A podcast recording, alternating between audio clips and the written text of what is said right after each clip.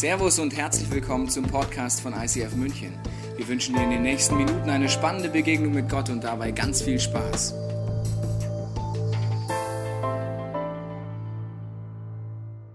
Ich tue in meinem Leben immer wieder Sachen, von denen ich weiß, dass sie mir nicht gut tun, dass sie teilweise eklig sind, aber ich tue sie trotzdem immer wieder. Nächsten drei Minuten werde ich ein paar eklige Dinge aus meinem Leben erzählen. Wenn du ekliges nicht hören kannst, halte die Ohren zu. Aber auch Pastoren erleben eklige Dinge. Das erste, was ich dir erzählen möchte, wo ich weiß, dass es mir nicht gut tut, aber ich trotzdem tue, ist schnell essen. Und schnell essen ist noch relativ harmlos gesagt, also fressen auf Deutsch gesagt. Also viel zu schnell essen. Ich müsste es eigentlich wissen, seit ich mit meiner Frau verheiratet bin, seit 14 Jahren, weil meine Frau kommt aus einer Essenskultur, die ist so, wie soll ich sagen, da, da isst man langsam, da kaut man 44, 50.000 Mal, da genießt man alles, was so kommt. Und in meiner Familie war es eher so, wer am schnellsten isst, kriegt am meisten.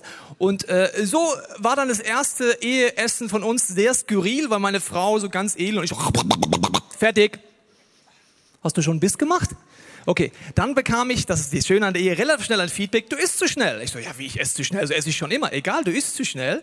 Und ich weiß, dass das weder schön aussieht, das ist das eine, und ich weiß auch, dass ein direkten Zusammenhang laut einer Statistik zwischen schnellem Essen und kürzer Leben besteht.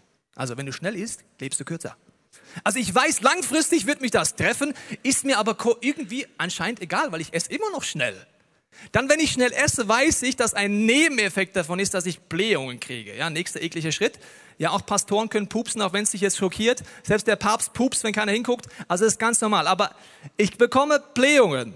Und das ist auch unter anderem vom zu schnellen Essen, dass Blähungen auch etwas Heiliges hervorrufen können. Wirst du in der Weihnachtsserie erfahren, wo jemand hier vorne im Interview erzählen wird, wie mein Furz ihn zu Jesus geführt hat. Das wird, also stimmt es wirklich. Das ist, äh, das wird krass. Aber gut, das ist jetzt nicht der Punkt. Der Punkt ist, dass ich Blähungen habe. Und das nächste ist, dass ich weiß, dass das offensichtlich meinem Magen nicht gut tut, weil mein Magen meldet hier, hallo Tobi, it's not good. Vielleicht essen wir mal ein bisschen langsamer. Kleinhirn zu Großhirn, da gibt es so Funkwellen zwischendurch und dann sage ich so, nö, mache ich nicht. Das heißt, ich weiß das die ganze Zeit und ich mache es nicht. Weißt du, was ich auch noch weiß? Nach 37 Jahren Lebenserfahrung. Welche Nahrungsmittel mir gut tun und welche nicht. Zum Beispiel Zucker tut mir gar nicht gut. Das weiß ich. Und die, der beste Weg, es dir zu beweisen, ist, ich gehe mit dir zu McDonalds und gibst mir so einen Vanille-Milchshake.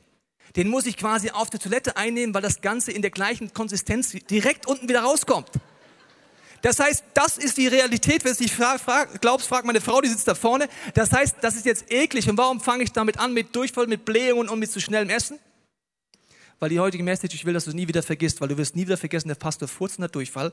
Und das ist in deinem Hirn ist abgespeichert und du wirst heute Punkte erleben, wo wir geistlich furzen und geistlich Durchfall haben und geistlich Dinge wissen, aber es keine Konsequenzen in unserem Leben gibt. Mit Gott ist es bei mir genau das Gleiche. Ich weiß Dinge, aber sie haben einfach keine Konsequenz. Zum Beispiel eine Sache, die ich weiß, seitdem ich 19 Jahre alt bin und diesem Jesus zum ersten Mal begegnet bin. Ich habe erlebt, durch Jesus kann man eine lebendige Gottesbeziehung haben. Er ist an diesem Kreuz gestorben. Er ist vor 2000 Jahren nach Israel gekommen, in ein Setting hinein, wo er uns gezeigt hat, wie man diese Beziehung leben kann. Und ich weiß auch, seit ich 19 bin, das ist schon relativ lang, dass Jesus gesagt hat, er wird nochmal wiederkommen, wieder in das Setting von Israel um ein Friedensreich aufzubauen, etwas aufzubauen, nachdem wir uns alles, allen sehen. Es wird ein Gerichtmoment geben. Das weiß ich. Seitdem ich 19 bin, das ist schon relativ lang. Und ich war letztens in Jerusalem unterwegs mit äh, ein paar Freunden von mir. Wir hatten dort ein paar Meetings und dann laufen wir um die Mauer rum und ich sehe folgendes Stadttor. Habe ich dir mal mitgebracht. Und äh, als ich Stadttor sehe, frage ich dann unseren Guide, äh, was ist denn das für ein Stadttor? Sagt ja, das ist zugemauert. Sag ich, sehe ich auch. Aber warum ist es zugemauert? Ja, Jesus hat ja mal gesagt, wenn er wiederkommt, wird er vom Ölberg kommen und durch dieses Tor, das ist das Stadttor von Jerusalem, hindurchgehen. Also haben das ein paar Moslems gehört und gesagt, das ist ja nicht gut, wenn der Messias wiederkommt, dann gewinnt der ja. Also machen wir es so. Wir tun vor das Stadttor einen äh, Friedhof hinbauen, weil Juden nicht über tote Gebeine laufen können und zumauern. Ich stand dann so mit meinen Jungs, gell, und dem einen Mädel, das dabei war, gerade gesehen und ich musste einfach lachen erstmal. Ja. Wie skurril ist eigentlich die Vorstellung? Also Jesus plant das seit vor der Welt schon, ja? Er kommt wieder und dann läuft er ein im Moonwalk über den Ölberg und dann läuft er ein, redet noch gerade so mit den Jüngern, alles happy clappy und auf einmal, ach du liebe Scheiße, hier ist ein Friedhof, das ist zugemauert, einmal mit Profis arbeiten, wer war das denn? Da gehe ich wieder.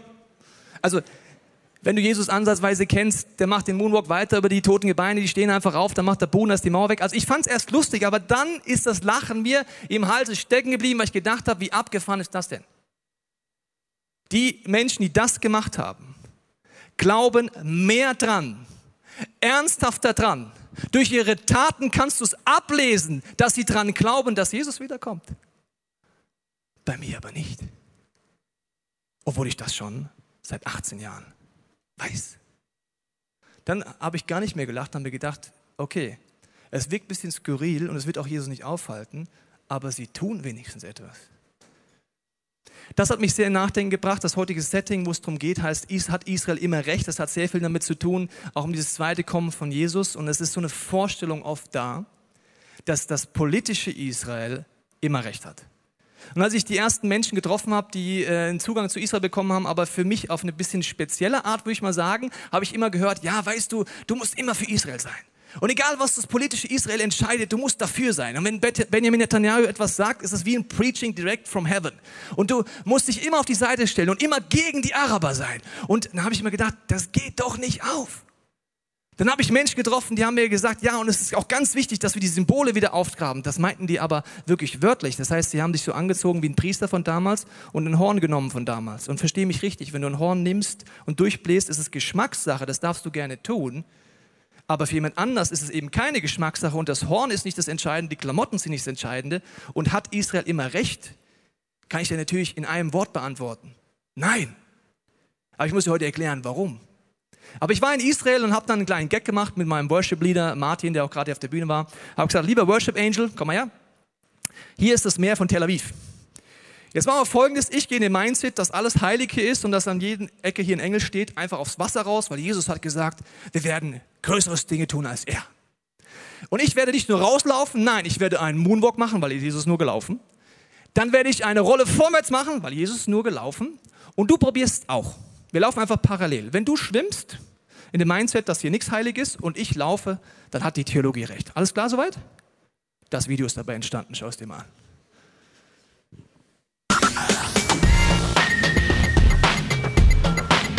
Also du siehst mich im Hintergrund laufen, Martin im Vordergrund, er ist am Schwimmen. Ich mache den Moonwalk, schon der erste Step, higher than Jesus. Kleiner Dance Move, ganz stark. Ich fordere ihn auf, sag Martin, komm hoch. Glaube. Er probiert's. Geht unter. Dann denke ich mir, der nächste Step ist dran, wenn glauben, ich muss eine Rolle vorwärts machen, dann habe ich Jesus getoppt. Achtung. Da ist sie, meine Damen und Herren, die Rolle vorwärts auf dem Meer von Israel. Es ist gewaltig. Ja, das ist der Beweis. Ihr müsst nach Israel gehen, da ist alles heilig. Und äh, wenn ihr mich nicht kennt, das war jetzt Spaß. Okay, wenn es erstmal da ist, war nur ein Gag. Das ist eine Sandbank vor Tel Aviv, da kann jeder Vollposten rauslaufen. Aber es sieht krass aus. Genau. Das ist nicht der Punkt. Der Punkt ist heute äh, diese Frage, die man hat, wenn man sich Israel beschäftigt. Wie gehe ich damit um? Es gibt ein politisches Israel. Und was meint denn Gott immer in der Bibel? Und wir wollen uns vor allen Dingen anschauen, dass diese ganzen Prinzipien, die wir heute hören, etwas sind, die du eins zu eins immer auf dein Leben übertragen hast. Das musst du wissen. Der erste Teil der Bibel ist laut Paulus für Folgendes da. Ich lese mal vor, 1. Korinther 10. Alle diese Ereignisse, die im ersten Teil der Bibel aufgeschrieben wurden, die ihnen, den Israeliten widerfuhren, dienen uns als Beispiel, uns als Christen. Sie wurden für uns, die wir am Ende der Zeit leben, als Warnung aufgeschrieben. Mit anderen Worten, das, was dort passiert, hat direkten Zusammenhang mit deinem und meinem Leben, wenn du mit Jesus lebst.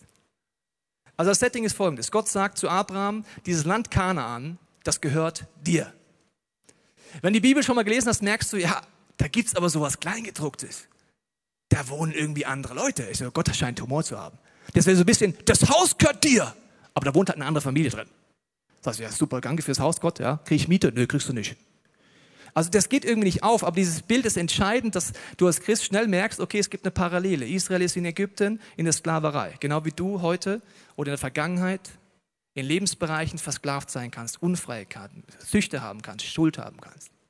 Und genau wie es Israel rausgeführt, führt Jesus uns dort raus, wenn wir wollen zeigt uns dann am Berg Sinai sein Wort, das ist die Bibel, und sagt, das sind alles Punkte, die ich euch heute zeige, von was ich euch frei machen will. Dann geht es durch das Meer hindurch, ein Symbol für die Taufe, wenn du ganze Sache mit Gott machst, ins verheißene Land. Und im verheißenen Land gibt es jetzt so viel Kleingedrucktes, was die meisten Christen verpassen, weil sie die Bibel einfach nicht lesen. Gott sagt, das gehört euch, okay. Aber ihr müsst ein Stadt, ein Bereich nach dem anderen einnehmen. Und er sagt, ich werde euch nicht alles auf einmal einnehmen lassen, nicht weil ich böse bin, sondern weil ihr es gar nicht handeln könntet, liebes Volk. Wenn ihr alles auf einmal einnehmen würdet, dann könnt ihr das gar nicht füllen mit Leben und dann würden wilde Tiere dort leben und es würde euch kaputt machen. Das gleiche Prinzip nimmt Jesus auf. Er redet oft von, wie von einem innerlichen Land, das Gott einnehmen möchte und er redet davon von einem Haus. Und er sagt, wenn das Haus nur geschmückt wird und gesäubert wird, aber nicht bewohnt wird, wird es schlimmer als vorher. Dann kommen nicht die Tiere, sondern die geistlichen Tiere, destruktive Kräfte, dämonische Kräfte und es wird schlimmer als vorher. Das heißt, auch in diesem Bereich gilt es, wenn ich einen Bereich meines Hauses oder dieses verheißene Land nach dem anderen mit Gottes Hilfe aufräume, geht es auch darum, das zu beleben nach göttlichen Prinzipien. Und hier gibt es das erste Missverständnis. Gott sagt, okay, ihr kriegt dieses Land, es gehört euch, das ist das Eigentumsrecht, aber es gibt einen sehr, sehr Unterschied zum Wohnrecht. Ich möchte dir kurz erklären. Hört sich kompliziert an, ist aber ganz einfach. Gott sagt, das gehört euch, liebe Israelis, seit 4000 Jahren. Aber darin zu wohnen ist gekoppelt an Bedingungen von geistlichen Prinzipien. In 5. Mose erklärt Gott all die Prinzipien. Ich lade dich ein, dieses Buch zu lesen. Das von vorne bis hinten voll, wo Gott sagt, wenn ihr in dieses Land reinkommt, und das übertragen wir gleich mal auf unser Leben, wenn du Jesus in dein Leben einlädst, ist das nur der Startschuss. Genau wie über den Jordan gehen nur der erste Schritt war fürs Volk Israel. Und dann darfst du einen Bereich nach dem anderen erleben, wie Jesus diesen Bereich verändert, du seine Ideen verstehst, du geheilt wirst, du freier wirst und Gott dort drin wohnt. Und er sagt, wenn ihr das macht, dann werdet nicht arrogant. Denkt nicht, ihr habt es selber geschaffen. Hört nicht auf, in der Bibel zu lesen. Und fangt nicht an, Götzen anzubeten. Wenn ihr das macht, liebe Israelis, dann werde ich euch wieder genauso behandeln wie jedes andere Volk auch. Dann werdet ihr die Konsequenzen eures Handelns tragen müssen. Vertrag auf Christen. Das Eigentumsrecht, wenn du dich schon mal für Jesus entschieden hast, heißt, du bist in der Ewigkeit bei Jesus. It's done. Super. Du bist ein Kind Gottes. Crazy. Du wirst bei Gott sein. Halleluja. Aber das Wohnrecht bedeutet, wie wirst du die Zwischenzeit nutzen? Wie stark nimmst du Gott ernst in seinen Prinzipien für deine Partnerschaft, für deine Sexualität, für deine Finanzen, für, deine, für deinen Job, für deine Freizeit, für deine Freunde, für den Lifestyle? Wie stark nimmst du ihn darin ernst? Und das Ausmaß, wie stark du im innerlichen Frieden wohnst, genau das Ausmaß, wie stark Israel im Frieden lebt, hängt von diesen Prinzipien ab. Sagst du, ja, warum ist das eigentlich so? Ist das gerecht? Ist das ungerecht? Ich glaube, es ist wie die Grundsatzentscheidung. Mit Gott ist die Grundsatzentscheidung mit dem Land. Und dann gibt es eine Alltagsentscheidung. Und das Wohnrecht des israelischen Volkes ist an eine Herzensbeziehung zu Gott geknüpft und nicht an einen Pass. Deine Beziehung mit Gott ist auch an eine Herzensentscheidung geknüpft und nicht, ob Mama und Papa Christen sind. Auch nicht, ob in deinem Pass Christ steht. Das hat damit erstmal gar nichts zu tun. Gott wünscht sich zu dir und mir eine Herzensbeziehung und das ist das Entscheidende. Und in der Geschichte war es immer wieder so. Wenn das Volk Gottes Israel diese Herzensbeziehung vernachlässigt hat, Kompromisse eingegangen ist, gesagt hat, wir wollen mit Gott nichts mehr zu tun haben, wir wollen Götzen anbeten, dann hat Gott immer das Gleiche getan. Gericht zugelassen. Und bei Gericht haben wir oft so eine Scheudinge, oh, wie böse Gericht. Gericht gehört genauso zum Wesen Gottes wie Amazing Grace. Weil Gericht bedeutet im Endeffekt nur Folgendes. Wenn du und ich uns entscheiden, ein Lebensbereich, welchen auch immer, nicht mit Gott zu leben. Zum Beispiel, ich sage, ich will nicht mehr vergeben. Ja? Ich vergebe einfach nicht mehr. In dem Lebensbereich in meiner Familie. Da hat Jesus, ich helfe dir zu vergeben, komm zu mir. Und wenn nicht, wirst du bitter. Wenn du bitter wirst, wird es dich auffressen, es wird Beziehung zerstören und ein Strudel der Zerstörung kommt in dein Leben rein. Und das bedeutet, dass du in dem Beziehungsbereich das, was Jesus am Kreuz getan hat, einfach nicht mehr annehmen willst. Okay? Achtung. Du willst es nicht mehr annehmen. Du sagst, für den Lebensbereich nehme ich nicht an, was Jesus am Kreuz getan hat. Was kann dann Gott tun für dich? Nichts mehr. Er sagt, okay, wenn du das willst, I love you, du hast einen freien Willen, dann musst du die Konsequenzen wieder selber tragen. Und das ist Gericht. Das heißt, wer entscheidet sich für Gericht? Gott, der alte Pappsack? Nein. Wir. Das Volk Israel. Ich in meinem Leben, dass ich sage, ich nehme das einfach nicht mehr an. Ist es dumm? Ja. Machen wir es immer wieder? Ja.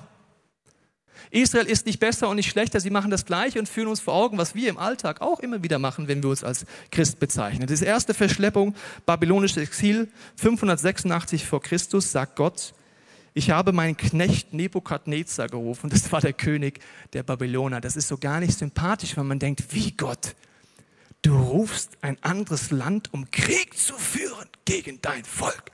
Das kann doch ein liebender Gott nicht wollen, oder? Ein liebendes Volk das Gott im Herzen hat, kann sowas nicht wollen. Aber die Konsequenzen, Druck in deinem Leben ist eine Konsequenz davon. Warum lässt Gott das zu? Weil er weiß, es ist die einzige Möglichkeit, wie ein liebender Vater, dass der Lerneffekt kommt und dass man umkehrt. Warum wir Menschen so bescheuert sind, kann ich dir nicht sagen. Warum sind wir so beknackt, dass wir immer Druck brauchen?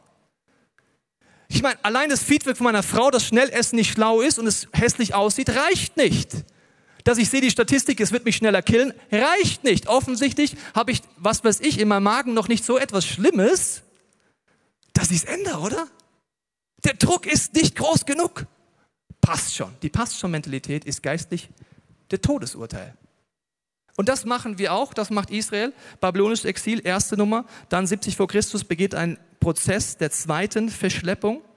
Und die dauert dann leider sehr, sehr lange an paar tausend Jahre. Beim ersten 70 Jahre in Babylon gibt es einen Aha-Moment. Stimmt, wir kehren um. Unsere Taten haben uns hierhin gebracht. Übrigens auch, deine Taten bringen dich in die Zerstörung und nicht Gott bringt dich in die Zerstörung.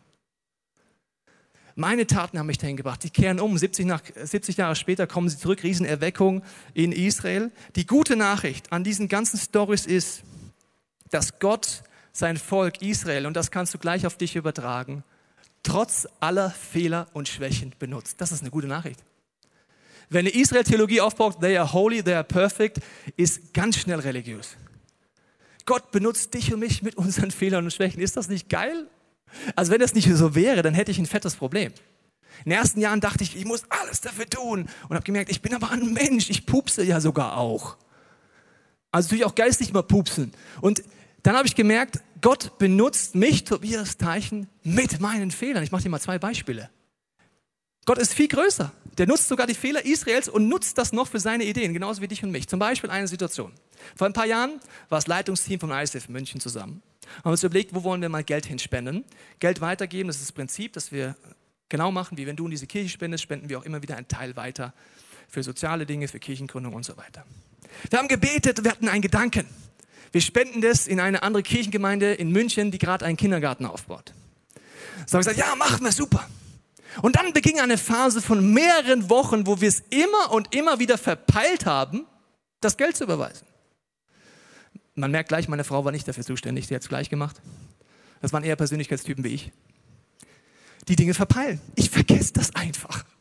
Ja, und wir haben es vergessen. Dann ein paar Wochen später, fünf, sechs Wochen später, sagt jemand Leitung, haben wir eigentlich Geld bewiesen. Und dann sagen die Verantwortlichen, äh, nö, vergessen. Wir also, das kann doch nicht sein. Jetzt gibt Gott uns einen Eindruck und wir setzen es nicht um. Wie untreu sind wir eigentlich? Wir voll schlechte Gewissen überwiesen. Nächsten Tag kriegen wir eine E-Mail. Lieber Tobias, liebes ISF-Team. Gestern Abend hatten wir die größte Krisensitzung unseres Kindergartens.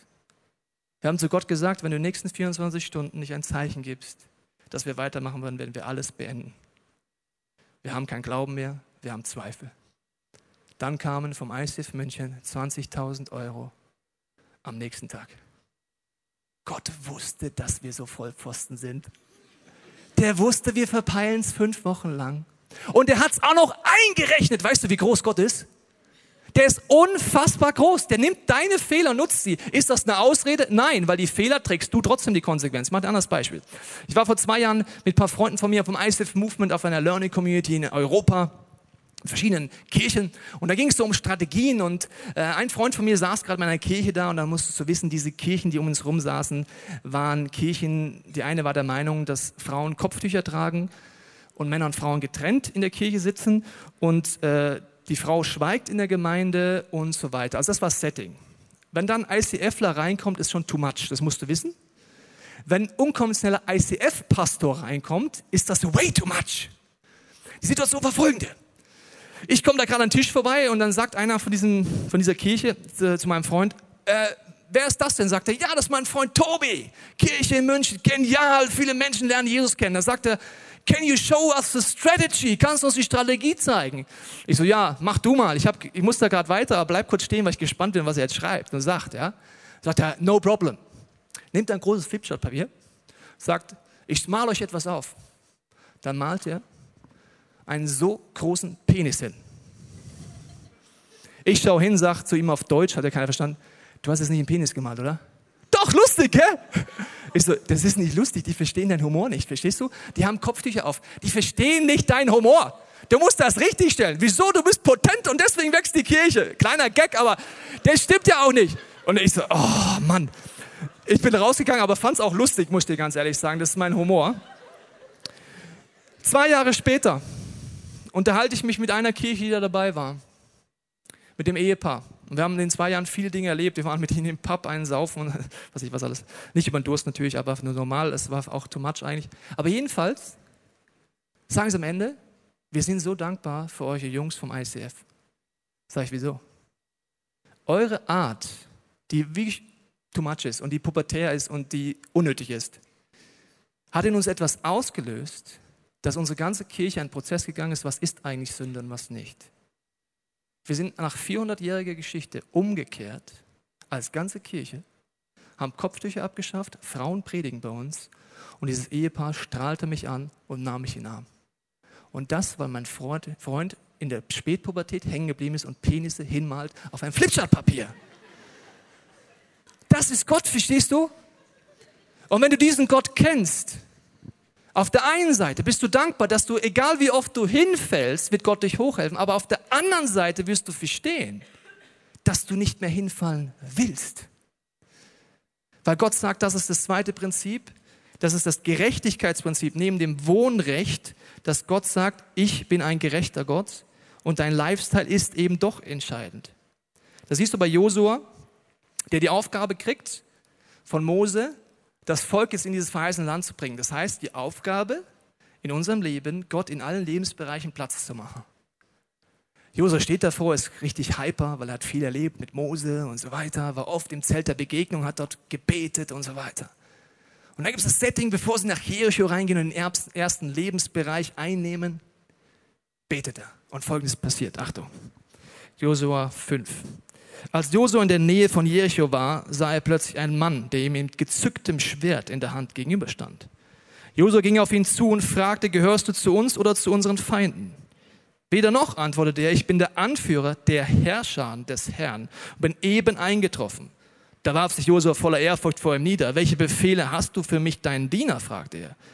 Der Herrführer des Herrn antwortete, zieh deine Sandalen aus, denn du stehst auf heiligen Boden. Da gehorchte Josua. Der Herrführer, der Engel des geistlichen Herr Gottes steht auf einmal vor ihm. Und er checkt auf einmal, also sagt, zieh deine Schuhe aus, was die Message ist. Schuhe als Symbol der damaligen Zeit für meine Kraft. Wie weit kann ich gehen? Die Kraft einer Armee ist gleich die Kraft, wie weit kann die Armee überhaupt laufen? Wie stark ist sie? Wie stark sind die Schuhe? Wie stark halten die? Was sind meine Möglichkeiten? Und Gott sagt, bevor Josua dort reingeht, wenn du das schaffen willst, dass ein Volk so lebt oder dass du in deinem Leben so lebst, dass die Bereiche von Gott durchdrungen sind, musst du deine Schuhe ausziehen, die Message sagen, Gott, das geht nur mit dir. Das geht nur durch deine Veränderungskraft. Deswegen gibt es in dieser Kirche Move, die Vorbereitung fürs Get Free Weekend. Die Tools, die in die Hand gelegt werden, damit du überhaupt weißt, wie du einen Bereich nach dem anderen einnehmen kannst. Und was, was mich verrückt macht, liebes ICF, dass wir da noch nicht alle waren. Wie kann das sein? Jetzt mal ganz ehrlich, wie kann das sein? Vielleicht gehst du schon seit Jahren in diese Kirche und hörst, hey, hier gibt es ein Angebot. Da kannst du leben und erleben, wie du einen Lebensbereich nach dem anderen von Gottes Hilfe verändern und geheilt werden lassen. Und du sagst, nö, geh ich nicht hin. Das ist die gleiche Logik wie, ich weiß, ich fress zu schnell, aber sag, ist mir egal. Ich kenne das aus meinem Leben genauso gut wie dich. Ich will dich gar nicht angreifen. Ich sage nur, wir leben in einem Setting hier, inklusive mir, wo wir es einfach nicht ernst nehmen und nicht darauf reagieren. Und er macht es und er geht diesen Schritt. Und das ist ganz entscheidend, dass mein Lifestyle Gott unterm Strich nicht egal ist. Ja, du kommst in die Ewigkeit. Ja, du bist ein Kind Gottes. Aber hier und jetzt macht es einen riesen Unterschied, ob du Gott vertraust. Hier und jetzt macht es einen großen Unterschied, ob du deine Partnerschaft und alle Bereiche mit Jesus lebst oder nicht. Das letzte Prinzip bei Israel und in unserem Leben ist, dass Druck bei diesem ganzen Setting leider der entscheidendste Veränderungsmotor ist.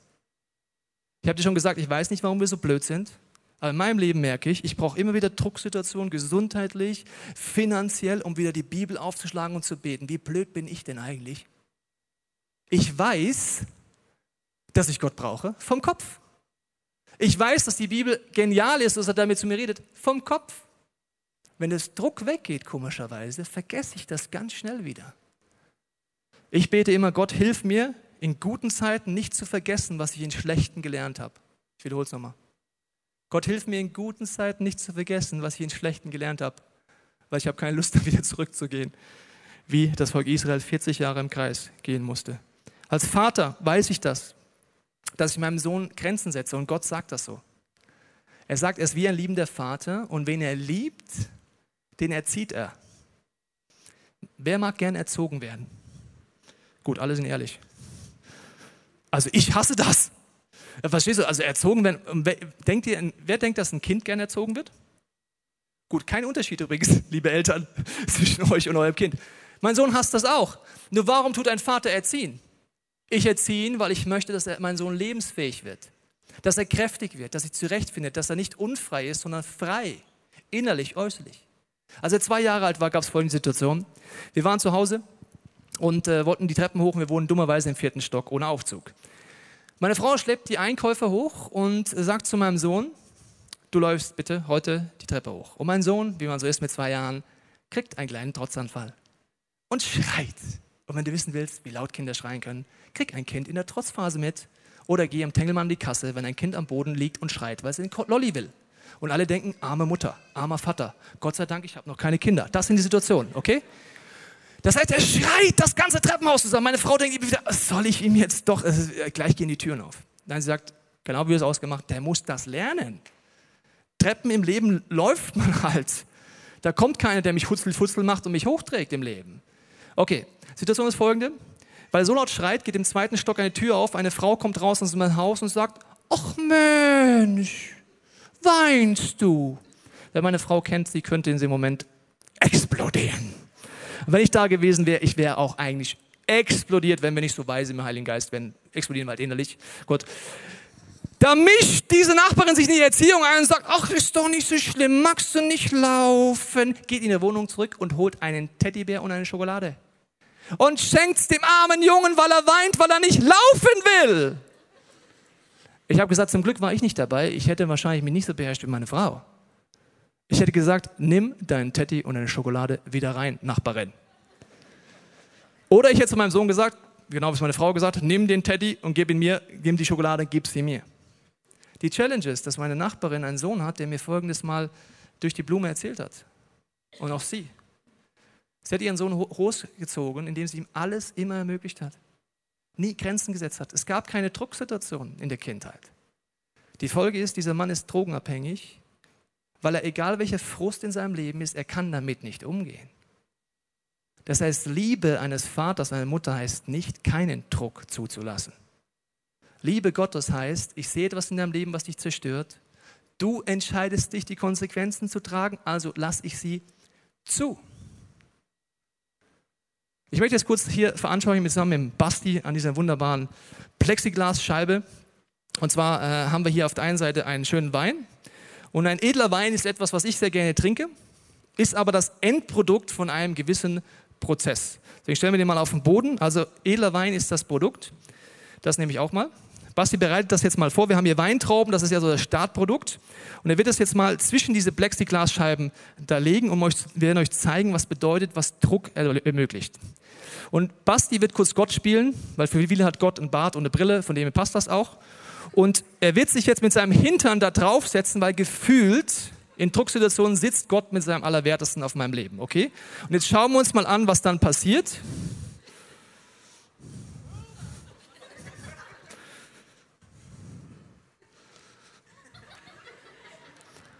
Ja, schön.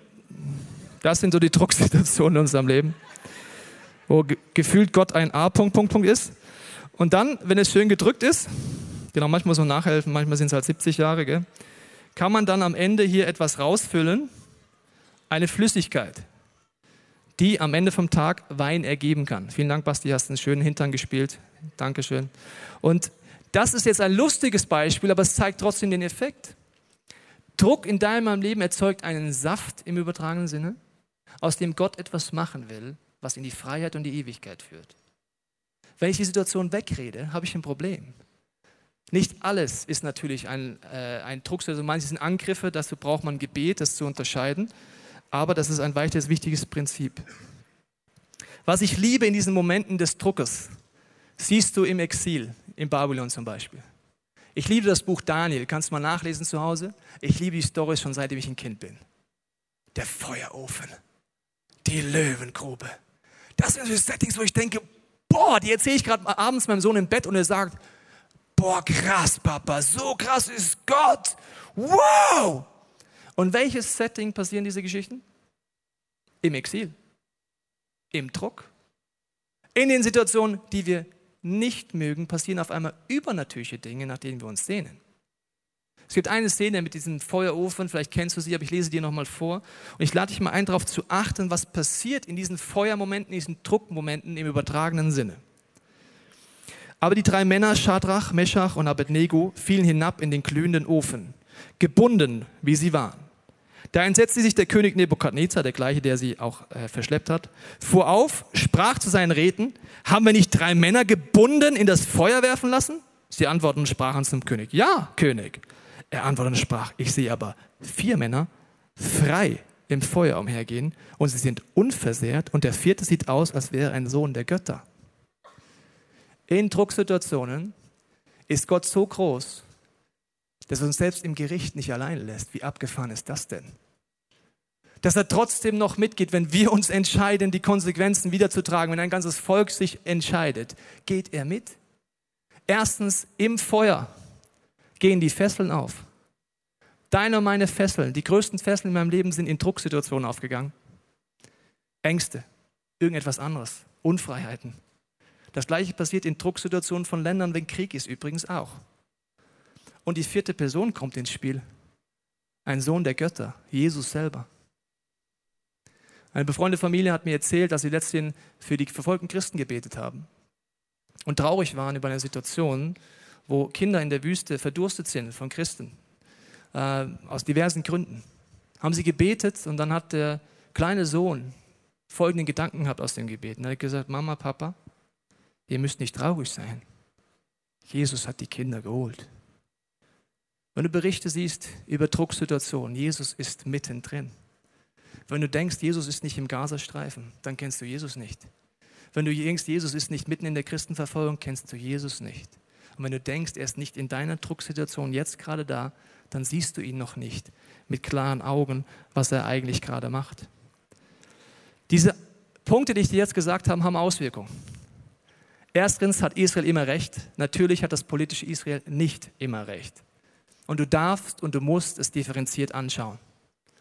Weil das hat mit dieser Herzensbeziehung noch gar nichts zu tun. Zweitens, du hast gehört, dass die Herzensbeziehung die Voraussetzung ist, um dauerhaft in diesem Land zu leben für das Volk Gottes. Das ist im Moment nicht so. Das bedeutet, der Druck von außen wird nicht nachlassen in nächster Zeit. Wenn du betest für Israel, Gott lass den Druck nachlassen, wäre die gleiche Logik, wenn du zur Zeit Nebukadnezars gesagt hast, Gott schickt doch den Nebukadnezar wieder weg der ist blöd. Sag Gott, sorry, das Gebet werde ich jetzt leider nicht erhören können. Aber ich kann beten, dass wir und jeder in Israel und drumherum eine Herzenbeziehung zu Gott macht und erkennt, dass dieser Druck zu etwas dient und uns die Augen aufgehen. Und es heißt auch in der Bibel, dass es nur zwei Exile gibt. Das heißt, wir sind durch. Das bedeutet jetzt als Kehrschluss, Gott wird einen Weg finden, dass dieses Volk innerhalb seines Landes umkehren wird. Es gibt ein paar Stellen, die kann man so verstehen, dass sie einen Teil des Landes nochmal verlieren werden, aber dass sie dort wie umkehren werden. Und diese Wunder passieren vor unseren Augen. Und ich glaube, es ist einmal gut, dafür zu beten, auf dieser Grundlage und auch einzustehen. Weil Gott sagt, das Gericht gehört ihm. Es ist wichtig aufzustehen, wenn du Antisemitismus mitkriegst und verstehst, welche Rolle Israel hat. Es ist nicht dein Job, das Gericht zu verstärken, das macht Gott. Gott sagt, wenn du meinen Augapfel anfasst, kriegst du Konsequenzen. Das heißt, wo Antisemitismus ist oder unsere Länder oder unser Land in der Gefahr ist, gegen Israel vorzugehen, sollten wir etwas tun. Wir sind nicht passiv. Und gleichzeitig wünschen wir uns, dass die Herzen mit Gott connected werden. Es gibt dort Extreme. Es gibt Menschen, die beten nur für Israel. Und es scheint so, als gäbe es auch nur Israel auf Gottes Herzen. Und dann gibt es das andere Extrem, die beten nie für Israel. Und es scheint so, als hätte Israel Gott vergessen. Ich glaube, die Balance dazwischen ist genau das, was Gott möchte. Israel ist ein Thema in der Bibel, was verschüttet ist. Es ist nicht in dem Sinne das einzige. Wenn wir beten in unserem Gebetsteam unserer Kirche, beten wir für Israel, wir beten für den Gaza-Konflikt, wir beten für viele Punkte. Aber wir beten auch für unsere Kirche, für unser Land, für unsere Nachbarn. Auf die genau gleiche Art. Ich glaube, je nachdem, wo du stehst, entdeckst du dieses Thema neu und das ist auch wichtig, dass du es neu entdeckst. Aber ich glaube, dass die Balance entscheidend ist. Und mein Wunsch ist, dass wir eine Kirche sind, die versucht rauszuspüren, was Gottes Herz ist. Wie kriegen wir es raus? Woher ist diese Predigt entstanden? Durch viele Menschen, die die Bibel gelesen haben. Da gibt es zig faszinierende Prophetien, wo Gott genau sagt, was er tut, auch was er jetzt gerade tut. Ich bekomme eine andere Perspektive. Ich kann mich einklinken auf einmal in etwas. Nicht passiv, sondern aktiv zu werden. Und mein Wunsch ist, dass wir eine Kirche sind, in unserem Leben, aber auch weltweit, die weder in das einseitige Amazing Grace abrutschen. Ist doch egal, ob ich Fehler habe. Ist doch egal, ob ich da wieder versage. Gott hilft mir, stimmt doch auch. Aber das ist einseitig. Wir wollen auch nicht das andere Einseitige ziehen, wo es nur noch um heiligen Lebensstil geht. Das auch nicht. Aber die Balance ist wieder wichtig. Gott möchte, dass wir unsere Lebensbereiche angehen und heute damit anfangen. Wenn du Jesus kennst, bitte ich dich, dass du diesen Raum nicht verlässt und diesen Podcast nicht ausschaltest, bevor du neu sagst, Jesus, es gibt viele Lebensbereiche, wo ich noch nicht dir vertraue. Wie das verheißene Land, wo einzelne Städte schon mit dir bewohnt sind, aber ganz viele nicht. Und ich will anfangen umzukehren. Ich will dir das Wohnrecht einräumen und damit auch Frieden im Herzen mehr entdecken. Aber auch weltweit aufzustehen und zu sagen, Jesus, wir stellen uns dir zur Verfügung, dass du uns gebrauchen kannst mit unseren Gaben. Und wenn wir beten, beten wir bestimmt nicht gegen Araber, liebes ICF. Weißt du, wer gerade die ärmsten Schweine sind in dem Gebiet? die Bevölkerung des Gazastreifens. Sie leiden unter einer terroristischen Regierung Hamas, die sie unterdrückt, tötet und misshandelt. Und es kommen noch Bomben reingeflogen. Die am meisten leiden sind Frauen, Kinder. Und wenn du denkst, dass Jesus das egal ist, kennst du ihn nicht. Er ist im Gazastreifen genauso wie in Israel und er hat mit allen einen Plan. Das schauen wir uns nächste Woche noch genauer an. Aber mein Wunsch ist, dass wir uns jetzt einen Moment der Stille nehmen und Jesus die Möglichkeit geben, uns zu zeigen, was der Punkt heute ist. Und ich glaube, dass viele von uns merken, dass wir irgendwo umkehren dürfen. Jesus, ich danke dir für diesen Tag heute. Ich danke dir, dass du unsere Herzen klopfst jetzt. Und ich bete, Heiliger Geist, dass du uns klar machst, was heißt das für uns. Ich bete, dass du uns zeigst, ob wir zum ersten Mal diese Ewigkeitsentscheidung heute treffen können, sagen, Jesus, komm du in mein Leben. Ich nehme das am Kreuz an zeigt uns, wo wir das Wohnrecht ausbauen wollen und dürfen mit dir oder wo wir unter Konsequenzen leiden, die daher kommen, weil wir dich nicht ernst nehmen. Öffne uns die Augen, Heiliger Geist, für was für uns jetzt dran ist. Vater, ich danke dir für die nächsten Minuten, dass du uns jetzt an die Hand nimmst, jeder das möchte. Dass neue Dinge aufzeigst, wo wir umkehren können. Vielleicht Antisemitismus in unseren Familien war oder wo wir Israel nicht verstanden haben und vielleicht auf eine Art umgegangen sind, die nicht deine Idee war. Aber ich bete auch, dass du für unser Leben, unsere Lektion uns heute zeigst. Amen. Die nächsten Minuten hast du verschiedene Möglichkeiten. Du kannst im hinteren Teil zum Gebetsteam gehen. Die warten auf dich. Und ich sage immer für mich, nach so einer Predigt, wenn ich da nicht zum Gebetsteam gehe, dann kann ich keinem mehr helfen.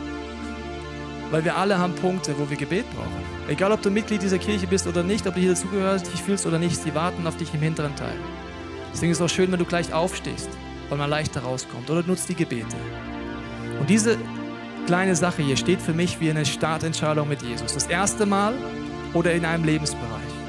Wenn du sie auslöst und einnimmst in dein Leben, ist gefühlt erstmal am Anfang nichts anderes und nach einer kurzen Verzögerung passiert etwas.